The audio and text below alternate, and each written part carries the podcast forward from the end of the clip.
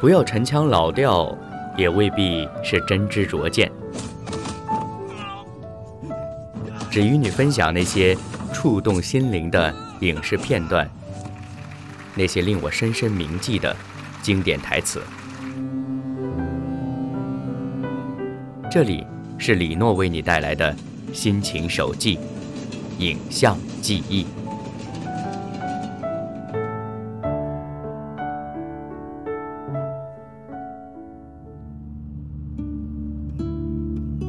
庭宣判，被告人程勇犯走私罪、销售假药罪，犯罪证据充足，犯罪事实成立。同时，对程勇帮助病人购买违禁药物的行为给予一定程度的理解。综上，判处被告人程勇有期徒刑五年。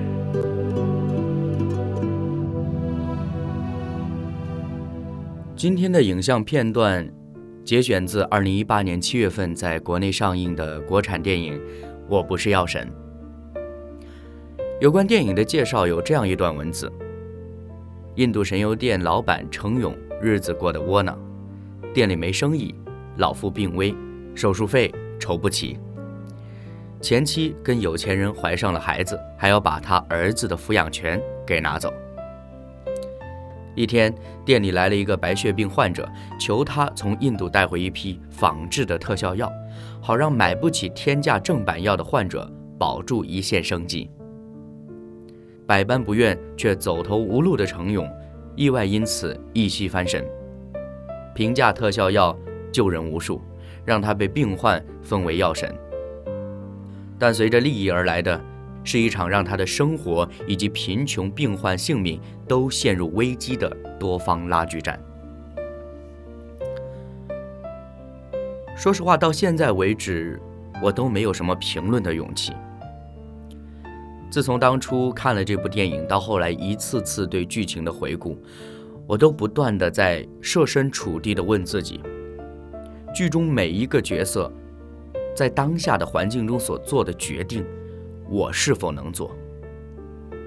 结果我发现我根本没有选择的勇气，那就更不要说还有什么更好的决定了。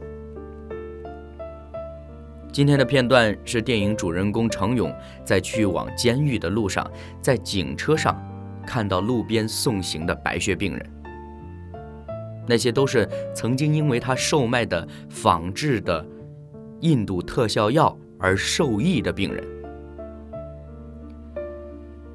在电影前面的剧情交代过，曼丽白血病人在户外时一般都要戴很厚的口罩，因为在有菌环境中要保护自己。而在这时，当人们看着载着程勇的警车缓缓驶过的同时，都自发地摘下了自己的口罩。我想，这是他们能给予程勇最大的尊重。而程勇在看到这一幕时，热泪盈眶的同时，转过身来，脸上露出了一种释然的笑。的确，程勇的所作所为违背了法律条文，就好像做错事要受罚，这是自然的。但同时，他也在那些受益的人，就是那些白血病人的身上，得到了自我的释放。我不是药神，整部电影泪点并不是多么的密集，但每一幕都很深刻。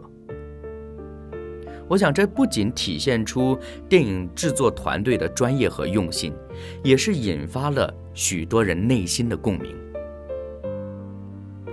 也许有些朋友知道，这部电影的剧本是根据真实事件改编的。电影固然是有艺术的加工。但是我想，故事原型的主人公在面对多方压力的时候，所做出那个决定必然是更加艰难的。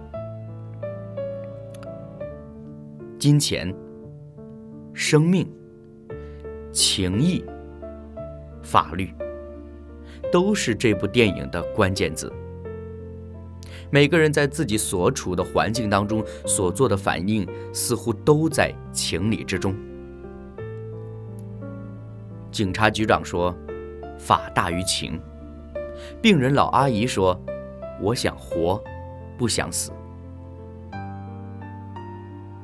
如果我们在这种情景中无法判断的时候，会不会是因为我们对生命缺乏真正的认知呢？活着为何？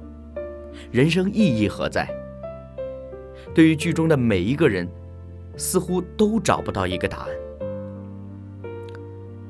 有人麻木，有人放弃，有人挣扎，有人愤恨。圣经里，耶稣说：“我就是道路、真理、生命。”他也说：“寻找的就寻见，叩门的就给他开门。”你愿意去追寻吗？你愿意去叩响那扇生命之门吗？